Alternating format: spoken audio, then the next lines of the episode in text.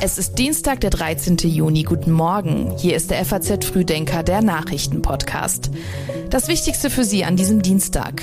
Donald Trump muss wieder vor den Haftrichter. Mehrere Abgeordnete stellen einen neuen Gesetzentwurf zur Sterbehilfe vor und der Prozess nach dem Mord an der 14 Jahre alten Eileen startet. Dazu dann gleich mehr. Hier noch die wichtigsten Meldungen aus der Nacht. Zum Auftakt seiner Lateinamerika-Reise ist der iranische Präsident Raisi in Venezuela von seinem Amtskollegen Maduro empfangen worden. In den kommenden Tagen will Raisi die autoritär regierten Länder Venezuela, Kuba und Nicaragua besuchen. Ex-Beatle Paul McCartney hat in einem neuen Bildband zum ersten Mal hunderte privater Fotos veröffentlicht. Die Fotos sind in den Jahren 1963 und 64 entstanden, während der Zeit, als der weltweite Kult um die Beatles ausgebrochen war und wurden von McCartney selbst aufgenommen. Und im südfranzösischen Valence steht ab heute ein 48 Jahre alter Mann vor Gericht, der zwei Personalleiterinnen und eine Arbeitsamtmitarbeiterin erschossen haben soll. Außerdem soll der arbeitslose Ingenieur aus Lothringen versucht haben, einen weiteren Personaler zu erschießen. Die Texte für den FAZ Frühdenker Newsletter hat Sebastian Reuter geschrieben. Mein Name ist Milena Fuhrmann. Guten Morgen.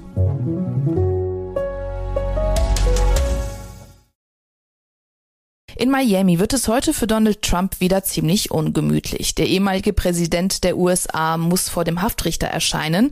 Ihm wird jede Menge vorgeworfen. Unter anderem soll er vertrauliche und streng geheime Dokumente zum amerikanischen Atomprogramm zurückgehalten haben. Außerdem soll Trump einer anderen Person einen Angriffsplan des Verteidigungsministeriums gezeigt und er soll auch noch die Justiz behindert haben. Insgesamt werden Trump 37 Straftaten zur Last gelegt. Dafür gibt es vom zuständigen Sonderermittler Jack Smith jede Menge scharfe Kritik. Die Männer und Frauen, die in unseren Geheimdiensten und im Militär arbeiten, setzen ihr Leben aufs Spiel, um die Sicherheit der Nation und des Volkes zu gewährleisten. Unsere Gesetze, die diese Verteidigungsinformationen schützen, sind essentiell für die Sicherheit der USA und sie müssen eingehalten werden. Die Dokumentenaffäre ist übrigens auch nicht der erste Skandal, mit dem sich Trump beschäftigen muss dieses Jahr. Schon im Frühjahr ist Trump in der sogenannten Schweigegeldaffäre wegen der mutmaßlichen Fälschung von Geschäftsunterlagen angeklagt worden. Und es geht noch weiter. In diesem Sommer droht dem 76-Jährigen eine weitere Anklage.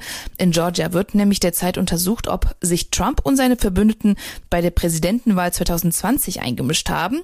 Und auch das ist noch nicht alles, denn es läuft aktuell noch eine weitere Untersuchung, in der es um Trumps Rolle bei der Erstürmung des Kapitols am 6. Januar 2021 geht. Trump selbst wettert wie gewohnt gegen die amerikanische Justiz, bezeichnet sie als korrupt und als ein krankes Nest, welches umgehend gereinigt werden müsse. Den zuständigen Sonderermittler Jack Smith beschimpfte er als geistesgestört. Steht die Ukraine kurz vor einer Gegenoffensive? Die intensiven Gefechte könnten ein Zeichen dafür sein. Das Problem ist nur, Russland hatte in den vergangenen Monaten ziemlich viel Zeit, sich auf diese Gegenoffensive vorzubereiten.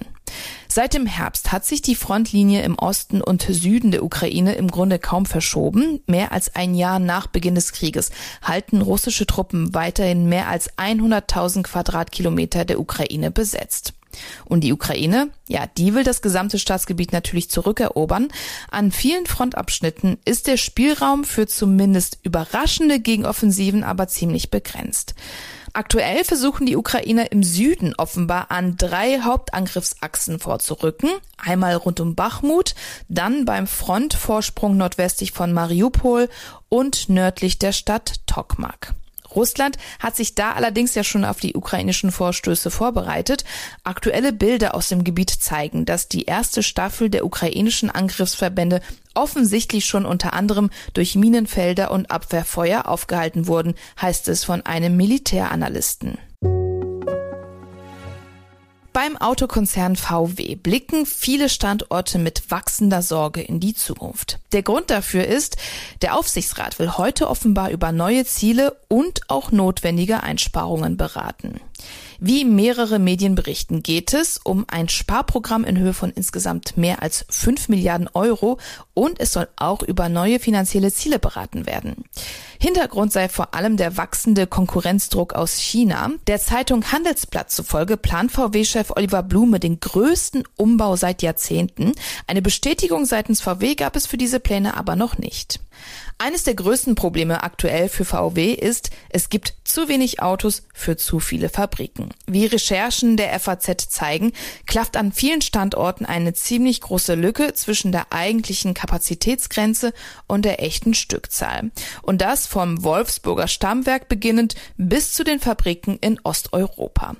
Im Werk in Emden in Ostfriesland zum Beispiel sind 2022 gerade einmal 146.000 Autos vom Band gelaufen, halb so viel wie die Anlagen eigentlich hergeben würden. Seit 2020 ist die Sterbehilfe in Deutschland nicht mehr geregelt. Jetzt aber könnte sich der Bundestag sogar noch vor der Sommerpause auf eine neue Regelung einigen. In Berlin stellt heute nämlich eine fraktionsübergreifende Gruppe von FDP, SPD, Grüne und Linke einen fusionierten Gesetzentwurf vor. Damit wollen die Abgeordneten die Chancen für eine liberalere Regelung gegenüber einem anderen Gesetzentwurf verbessern, der wiederum auf das Strafrecht zurückgreifen will. Alle vorliegenden Entwürfe sollen einen Missbrauch von Suizidbeihilfe verhindern und garantieren, dass Suizidwillige eine selbstbestimmte und vor allem freie Entscheidung treffen können.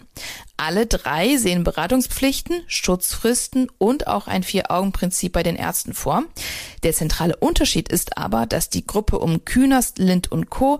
ein Gesetz jenseits des Strafrechts fordern. Und genau das sieht der SPD-Abgeordnete Lars Castellucci anders. Er will, dass Sterbehilfe nur durch Sterbehilfevereine und auch nur unter engen Voraussetzungen straffrei bleiben soll. Bei Verstößen würden bis zu drei Jahre Gefängnis drohen. Ich liebe das Leben und die Frauen. Silvio Berlusconi war nicht nur für seine Politik, sondern vor allem auch für seine markanten Sprüche bekannt. Man muss alle Waffen nutzen. Ich nutze meine Künste und das seit langem und zwar als Playboy. Im Alter von 86 Jahren ist der frühere italienische Ministerpräsident gestorben. Berlusconi hat während vier Amtszeiten insgesamt gut neun Jahre in Rom regiert, so lange wie kein anderer Ministerpräsident seit der Gründung der Republik Italien 1948.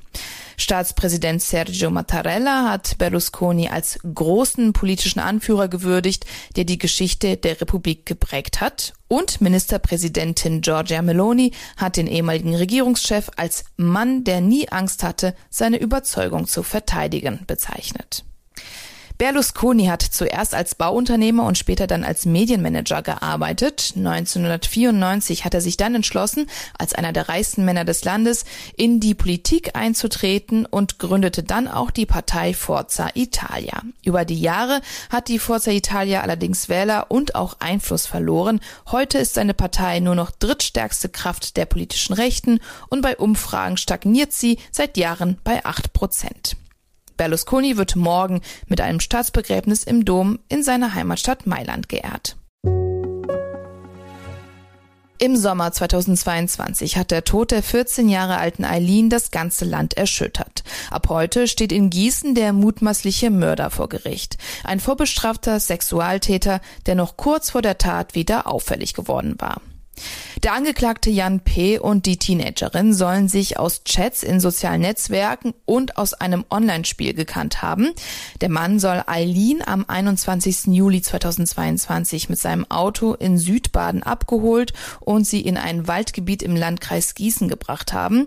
Dort habe er die 14-Jährige ermordet und die Leiche anschließend in einem See versenkt. Danach hatte der 30-Jährige die Tat gestanden, die Ermittler zum mutmaßlichen Tatort geführt und den Ablageort von Kleidungsstücken der Schülerin gezeigt. Der Angeklagte ist kein unbeschriebenes Blatt. Er war bereits als Jugendlicher wegen eines versuchten Sexualdelikts verurteilt worden und war sogar für mehrere Jahre in einem psychiatrischen Krankenhaus untergebracht. Bis Anfang 2022 war er außerdem noch in einem Programm für rückfallgefährdete Sexualstraftäter. Danach waren innerhalb weniger Monate drei Anzeigen von Mädchen erstattet worden. Dabei ging es um Vorwürfe der sexuellen Belästigung und Nötigung. Deswegen muss auch aufgearbeitet werden, inwieweit der Tod von Eileen hätte verhindert werden können, wenn die Polizei mit ihren Dienststellen sowie die Justiz und auch die Psychiatrie besser vernetzt gewesen wären. Und auch darum geht es heute im geschriebenen FAZ Frühdenker Newsletter. Kann man mit dem Deutschlandticket bald auch nach Frankreich reisen? Wenn es nach Verkehrsminister Volker Wissing geht, dann definitiv ja.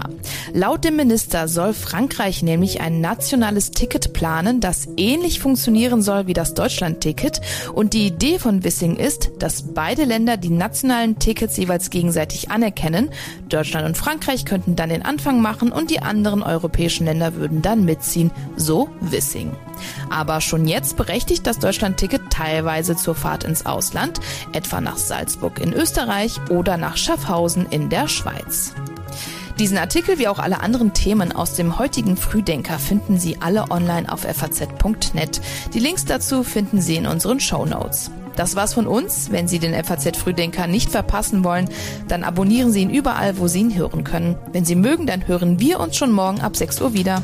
Ich wünsche Ihnen jetzt einen erfolgreichen Start in den Tag.